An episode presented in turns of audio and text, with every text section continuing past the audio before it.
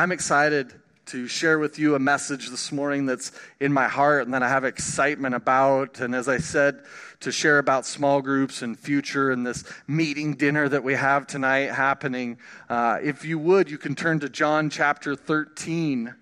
Uh, is a, a chapter of conversation, of a little bit of context. It's, it's a dinner. In a similar sort of way, it's kind of like Jesus getting together with the gang one last time in a spot that's referred to as the upper room. And they're getting together and having dinner together one last time, though they don't necessarily know that. Jesus has told it, he's foretold it, he's shared about it. It doesn't make as much sense to them as it does to him. That's happening in John chapter 13, but as I've said before, sometimes it's helpful to jump ahead. I don't recommend it in reading all books. It would kind of like be cheating to jump ahead and read the final chapter of a book or a novel that you picked up in order to start at the beginning, but we're going to do that this morning in terms of John chapter 13 because Jesus the precipice of what Jesus has to say is at the end. And sometimes it's helpful to read what's at the end to understand where Jesus was going and what he was communicating towards. In John chapter 13, verse 34 and 35, it says, A new command I give you love one another as I've loved you. So you must love one another. By this, everyone will know that you are my disciples if you love one another. In terms of a title this morning or some of my thoughts, uh, something ran through my head that I might just share with you. Maybe a little Tina Turner. What's love got to do with it? All right. All right. Well, if you're in my head and you pictured me doing it, I expected it to go a lot worse than that. So I'll take that. Any of you want to take over for me? All right. All right. You stay there, I'll stay here. But that's what this chapter is. It's Jesus saying love has a lot to do with it. In fact, it's so much so it's one of my last messages to you. The gang is getting together one last time, and I know how much so. And the most important thing I can leave with you and communicate to you is how much love has to do with it. We're going to be looking at this morning, not because Valentine's is around the corner, but you could benefit men, women, husbands, wives, spouses, parents. You could benefit by a couple of the things this morning, but it does has nothing to do with Valentine's Day. It has something to do with every day. The way you and I live our life, the way we relate to people. It has everything to do with our job situations and scenarios, our home life, our upbringing, and who we're bringing up. It's love. Three things that I want to share with you this morning as we look at John chapter 13. The first is love looks like a commitment to serve. A commitment to serve. In John 13, verse 1, it starts out saying, It was just before the Passover festival. Jesus knew that the hour had come for him to leave this world and go to the Father. Having loved his own who were in the world, he loved them to the end. The New Living Translation says, to the very end. Another translation says, to the extent of his love, he loved them. To the very end. I hope if you're at church here this morning, if you're gathering with us, if you're listening to me, you can at least agree with me on this. Jesus came to love people. Jesus left the Father. He was sent by the Father. He left the powers and principalities. All authority that he had was contained, and he became the Son of Man. He became like you and I, the Godhead, the Son, enveloped in a completely earthly mankind to love people intensely to love people deeply. And Jesus was doing that on one of their last nights together. Jesus came, as John Maxwell puts it, to infuse value. Jesus came to love by infusing value. What Jesus chooses to do next is to infuse or to demonstrate his love to them and to all of us who would believe who come after them. Why? Because love covers mess ups. Jesus knew mess ups were still coming, and the gang needed to know. Mess ups were still coming, and you and I needed to know. It's going to be uncomfortable. A couple of them are going to question it, but Jesus needed to do it.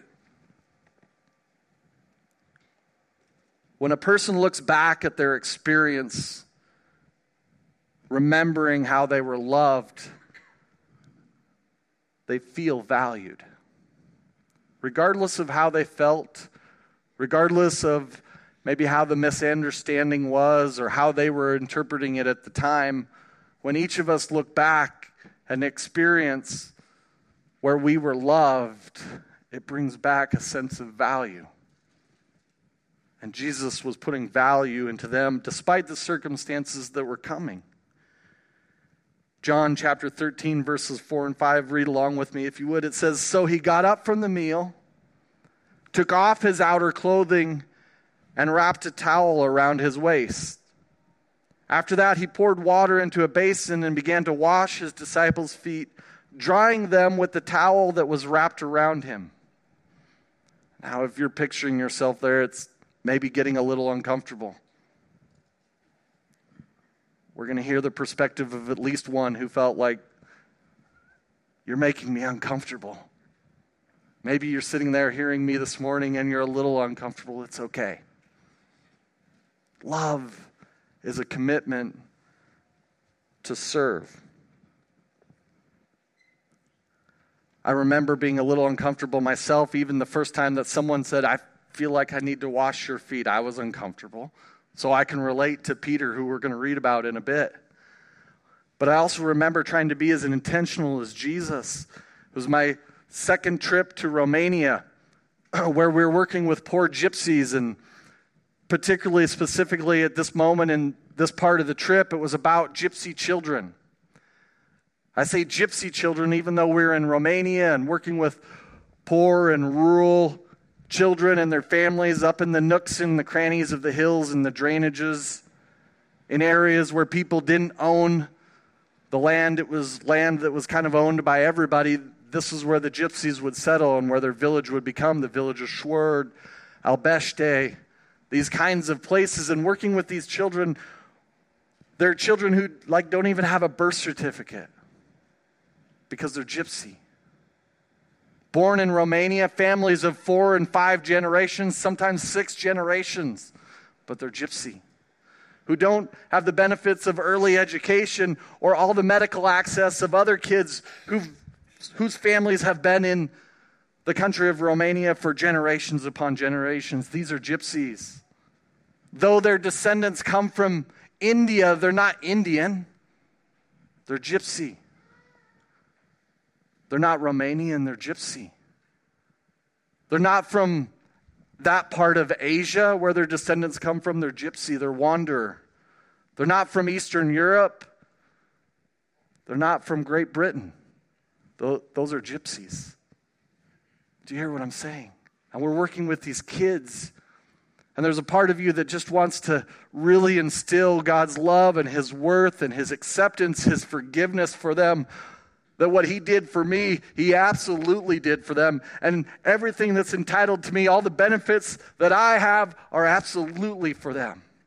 And one of the ways we chose to do that, we felt like the Holy Spirit was leading us in, is black and white. Us Americans are at the feet of these dirty little gypsy kids that are just gypsy. And we're washing their feet. Can you imagine how uncomfortable they are? Those big brown eyes looking up at you in adoration. You're American. You're superhero. You're Superman. I won't forget. After we did that and went through that experience, I remember in worship that night, one of those little boys came up to me and hugged me in worship just to get another hug and said, I don't want you to forget me. There's some things that Jesus is communicating here, saying, I don't want you to forget. Don't forget. I'm sorry you're uncomfortable, but I don't want you to forget. Love has a lot to do with it.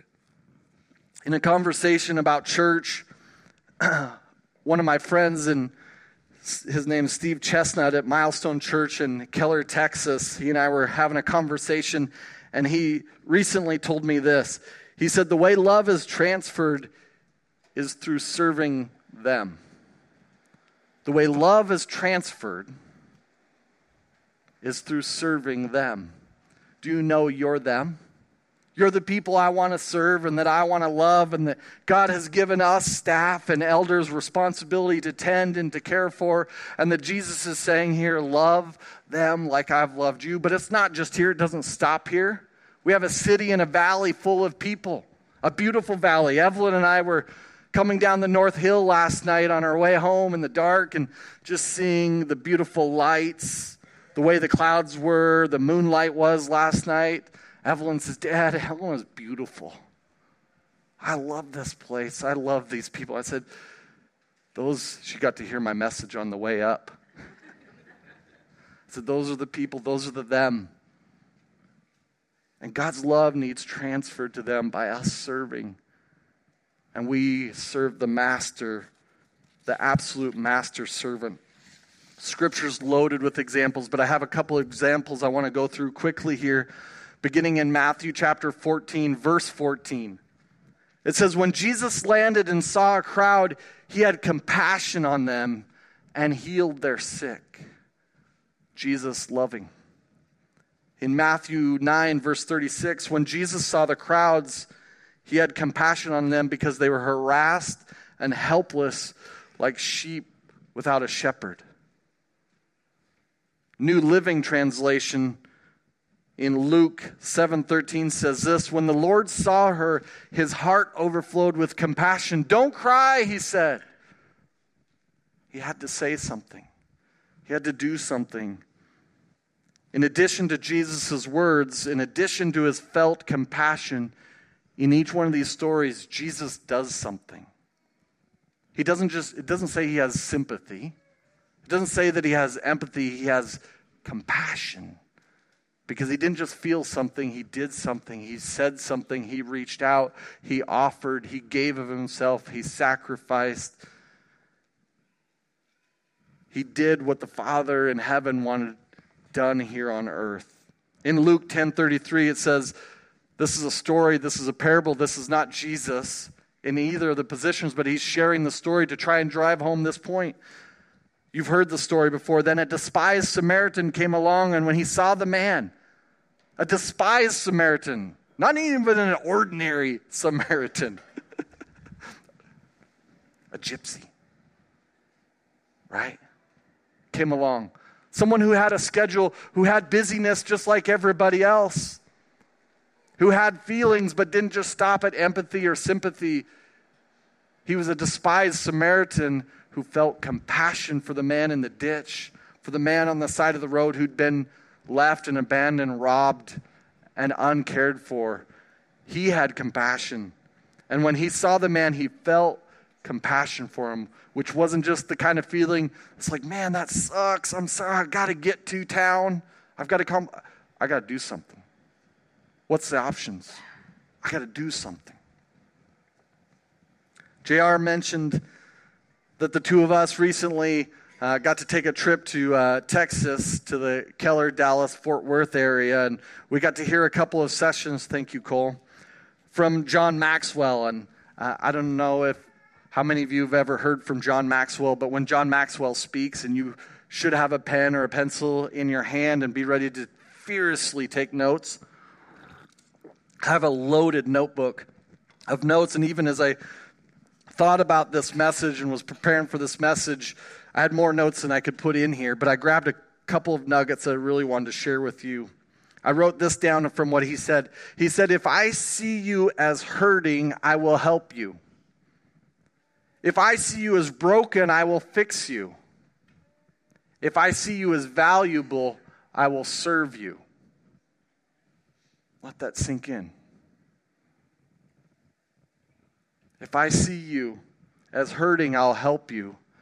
If I see you as broken, I'll fix you. But there's some problems with those first two, right? There's not a lot of people that want to be fixed. Dare to ask you who in this room wants to be fixed?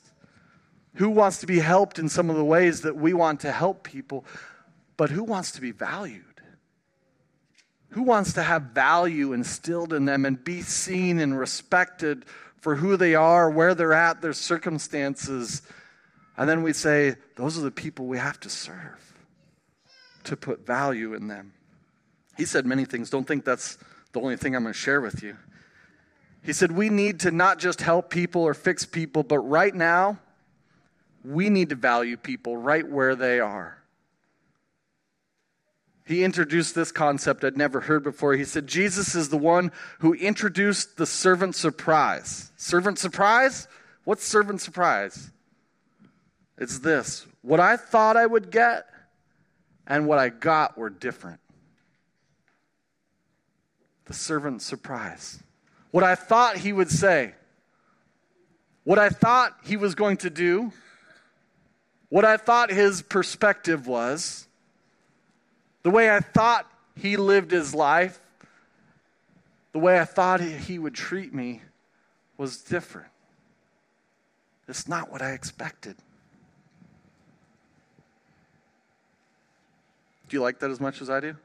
I think that's worth writing down. I love that. Here's the problem. Here's a problem he posed. In too many Christian churches in America today, in too many Christian communities, we're valuing people who are most like us. That's a problem. Why is it a problem? We're valuing people who think like us, who speak like us, who share opinions like we do, and who live like us. But Jesus values and loves people who think differently than him. Jesus is valuing and sharing and giving his life and serving people who have a different opinion than him, who live differently, who speak differently, who give and spend their money differently. Those are the people that Jesus goes, those are the people that need value instilled in them.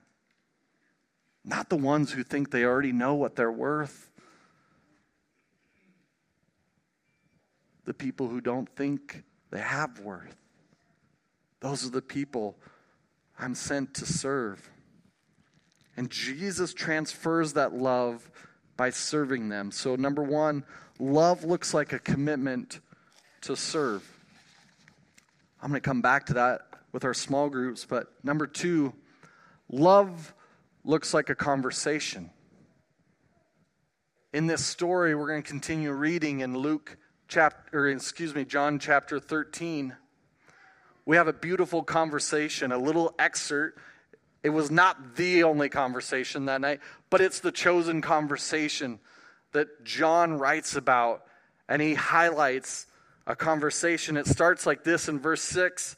It says, He came to Simon Peter, who said to him, Lord, are you going to wash my feet? I don't think he said it like that. It was more like this Lord, are you going to wash my feet?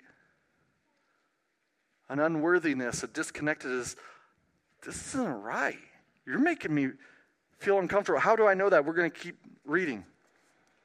But I want to say this before we move on. Verse 6 is more like, actually, are you going to wash my feet? Verse 7 goes like this Jesus replied, Actually, actually, you don't realize now what I am doing, but later you will understand. Yes, I am. Sorry for your comfort level, but I, am going to. Actually, actually, actually, Peter again speaking in verse 8 says, No, you shall never wash my feet. Oh. I had those feelings, right? No, no, no. I asked that wrong. I'm going to state it a little bit more plain. You will never wash my feet. Actually, actually, actually, Jesus' turn. Actually, Jesus answered, Unless I wash you, you have no part with me. Go ahead, Peter. Try again. Number five. Actually, I, nope. Then, Lord, Simon Peter replied, Not just my feet, but my hands and my head as well. The conversation was washing deeper than the feet. It wasn't about the head and the hands. No, we're going to find out even that's unnecessary. Jesus was washing into the heart, into the core of him. There's some things about Peter, it's not just dumb Peter. I actually look up to him. I, I, I want to share you, with you why in a couple ways. Two tips for having conversations. Number one, be courageous. Peter's being courageous. Everybody in the room's uncomfortable. At the time, everybody wears sandals. All their feet are dirty. It's not a dirt issue, it's not a washing issue. They're going out to eat, if you will, kind of like some of you may have done Friday night or Saturday night. It's about as good as it gets. They're going to an upper room that Jesus said, Go ahead and prepare a place. We'll be there. They go there. It's not super fancy, but when you go to a fancy restaurant, you kind of expect some things a free loaf of bread to start with, at least some water, some things, right? One of them would be to have your feet washed. But typically, what would happen is the lowest servant on staff or in a home, one of the younger, more responsible adolescent children would actually wash your feet from what you've come from. It's a way of serving, of being hospitable, of welcoming, of valuing you. But it's not the head of the household. It's not the owner of the restaurant. It's not the leader of the team. And Jesus is like, no, like we've heard in other places, right? I didn't come to be served. I'm the one who came to serve. And they're all a little comfortable. But Peter's saying, You're not going to wash mine, are you? But he has the conversation. He's courageous to have the conversation. And Jesus, of course, is courageous enough to have the conversation and engage with Peter. But how many of us know only having courage in a conversation is dangerous? It's dangerous to just be courageous in difficult and confronting, in challenging conversations, we have to have understanding as well. And I think Peter had it. In about four or five more lines, Peter gets it. He's not just being courageous, he's also being vulnerable, but he's trying to understand what are we doing here? And Jesus is communicating nuggets of truth, and Peter thinks he gets it. Oh, then, Lord, not just my feet, my hands, and my head also. No, no, no, you still haven't got it yet. Let's read on.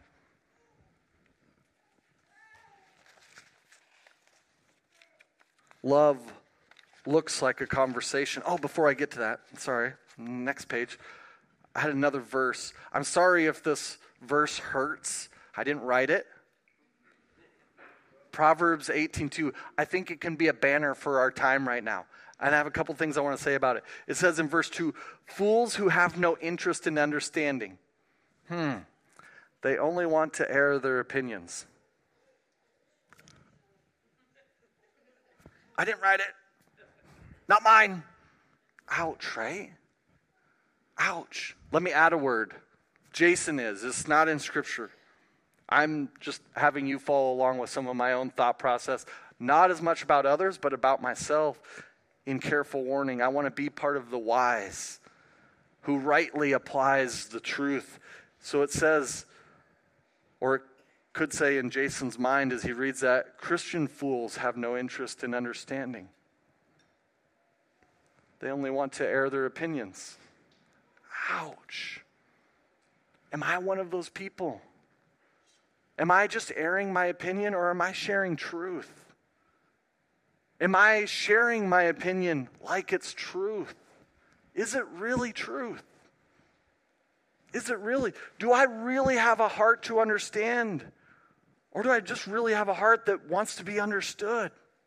Am I pursuing understanding or am I pursuing people who are like me, who are like minded, who say things, who have opinions, who live their life like me? That I'm going to miss out, absolutely miss out on opportunities to love like Jesus loved me. I wasn't like him. I didn't have his thoughts. His word says his thoughts and his ways, they're what? High above. They're not like ours, not even close. Ridiculously high above. Our ways, we have to ask for it. We have to pursue it. We have to receive it. But we can't be afraid to have the conversations. We can't be afraid to be honest and open, but we have to have understanding. We have to be willing to not just be understood, but to try and get understanding, to try and hear where Peter's at, and try and be brought along like Peter was by Jesus. Number three, love looks like a command. John 13, verse 10 says this Jesus answered, Those who have had a bath need only to wash their feet. Their whole body is clean, and you are clean, though not every one of you. For he knew who was going to betray him, and that was why he said, Not everyone was clean. When he'd finished washing their feet, he put on his clothes and returned to his place. Do you understand what I have done for you? Actually, no. Carry on. Would have been a smart response. But he asked him this question. He said, Then you call me teacher and Lord, and right, rightly so, for that is what I am. Now that I, your Lord and teacher, have washed your feet, you also should wash one another's feet. Which is not what he's saying exactly, is it? I have set an example that you should do as I have done for you. Again, to make it clear, at the end of the chapter, verse 34 and 35, it says, A new command I give you love one another as I've loved you, so you must love one another. By this, everyone know, will know that you are my disciples if you love one another. I want to tell you, this is actually an easier command. It's a simplified command. It seems more difficult, but do you want to compare it to the Ten Commandments and the several books that came after that of what became the law, the expansion? And Jesus says, A new command I give you. We insert words that aren't there, like perfect. You just read that.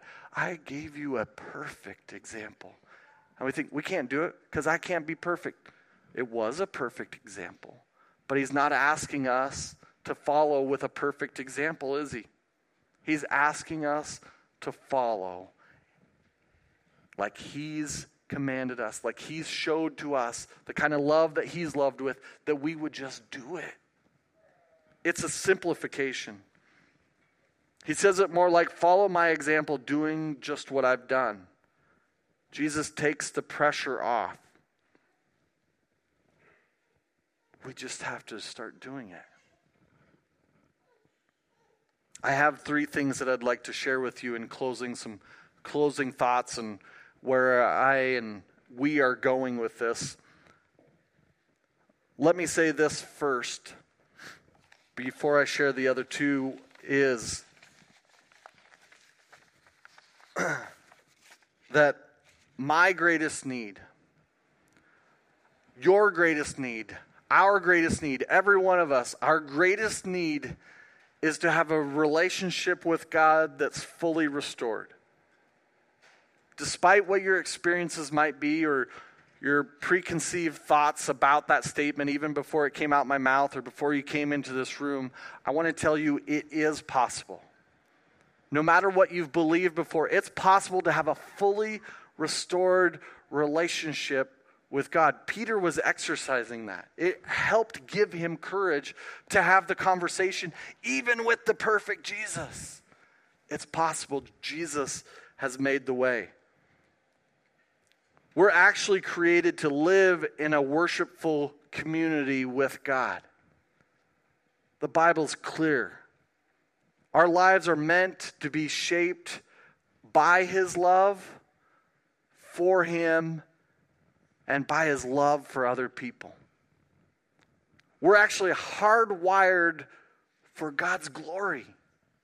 In the talents, the giftings, the responsibilities, the opportunities, all of life that's in front of us, we're hardwired to live for God's glory. I want to encourage you if you feel like this is you, if you feel like you're still living in a broken relationship with God, in a separated relationship with God, I want to encourage you it's possible to have a fully restored relationship. I'm not saying perfect. I'm not saying you're ever expected to be perfect. You're not, but to be in relationship, an engaged relationship with God. Because in His grace, God gave His Son for you and I, who not only died, but raised from the dead that you and I would have life and have it, li- have it more abundantly. I was shocked when I heard these words come out of John Maxwell's mouth, but he did say this. He said, I know a lot of people, I know a lot of people who are living like they're already dead, but the problem is they're not. They're still living like they're already at the finish line, but the problem is they're still some sort, some degree of alive. But that's not okay with God. That's not what God wants. He wants us living life more abundantly, not perfectly, but abundant life. God's life and plan for us, which we are actually hardwired for, but it's essential to be in relationship with Him. It doesn't happen without a relationship with God. And with that relationship, we have access to our Heavenly Father. We have access to the Holy Spirit, the Comforter, the Counselor the one who Jesus said, I have to go because I'm sending one who's greater, who's going to be more pertinent to you living your life and walking your life out here than me staying. And through him, we can have a restored relationship with God, but also with his family. I want to encourage you. There'll be opportunity after service if you want to pray with someone or talk to someone about that. There'll be a team over here who are available for you. I'm available if you would like to talk afterwards. Maybe you know somebody somebody's here, or maybe you respect and love someone outside of here. I want to encourage you to have the conversation. Be courageous like Peter. Don't worry about being perfect. Just let it rip. Have conversation with someone to have understanding and to do something about it rather than just racking it, rather than just shelving it, forgetting it's an issue. It's, it's there have some unction to do something about it. It's our biggest need, right? I'm excited also about our spring small groups. We have groups kicking off this week. I'm constantly in this thing. It's just a part of leadership, right? Of the here and the now, and yet where are we going down the road? Uh, we've been talking as a team and a staff team, and uh, even about small groups and so many other things we'll be sharing about tonight um, at the family meeting and the dinner that's happening here afterwards, which I'll share more about in a moment. But in small groups, I'm very excited that we have 88 people participating in small groups this week. And yet, what about the spring and what are we doing? I want to tell you, I think this message and the heart of it, I have also just really put it together regarding that. In the spring, I see us also continuing to offer small groups just as we were in the fall and now in the winter session, where if you want to gather people for whatever reason, for over a curriculum, over a book, over an activity, you'll still have opportunity to do that. We'll still be offering those groups. But in addition, I also want to, we want to help offer opportunity for more of a whole church experience and actually try to get a number higher than 88 or a higher than 93 that we had in the fall. That we would actually come together for the purpose not of content or activity, but we just come together to get to know one another and to build relationship and to connect in a few weeks, but to also to deal with some of this. How are we going to love? How are we going to serve? What about this group of people? If we got these five couples together, now we're going to wrestle through how does God want us to love? How does God want us to serve? Where are we going to go? Maybe a school here in our community. Maybe it's a coworker at one of your jobs who could use value instilled in them. What sort of project can we do to help them? How can we instill, instill value and transfer God's love for somebody? I don't know what we're going to end up calling them, but in my mind, it's they're like serve groups, they're action groups, they're going groups, something along those lines that we get together, we get to know one another, and that we together figure out what does God want us to do. I think some great stories could come out of that in the spring, in the month of April, and the beginning of May. It excites me to see how God may lead us in that to serve. More about that next month, even tonight, I want to invite you, if Mount Helena is your home church and you listening online or here with us, you connect with us and Mount Helena is your home, we would love to have you here in house tonight for dinner at 6 o'clock. And at 7 o'clock, we are going to share and some in review of the year behind us, ways we've given, ways we've participated, how things have gone here at Mount Helena, and yet where we're going and how we want to continue to be engaged and participating and and participating as a spiritual family together. We invite you to join us and to come tonight at six o'clock. Spaghetti dinner, yeah. garlic bread. That's what I'm talking about. Who wants to cook tonight? Said nobody. No amens. We'd love to have you tonight. You have a place here. We'd love to have you here. We'd also love to have your help after service, setting up tables. Anybody who would like to help with that can talk to Jen after service. I'm glad you're here today. Thank you for being hungry listeners, for engaging in your relationship with God and with one another. Can we pray before we leave? Father, I thank you for your word and I thank you for your love for us. It's changed us. It's different.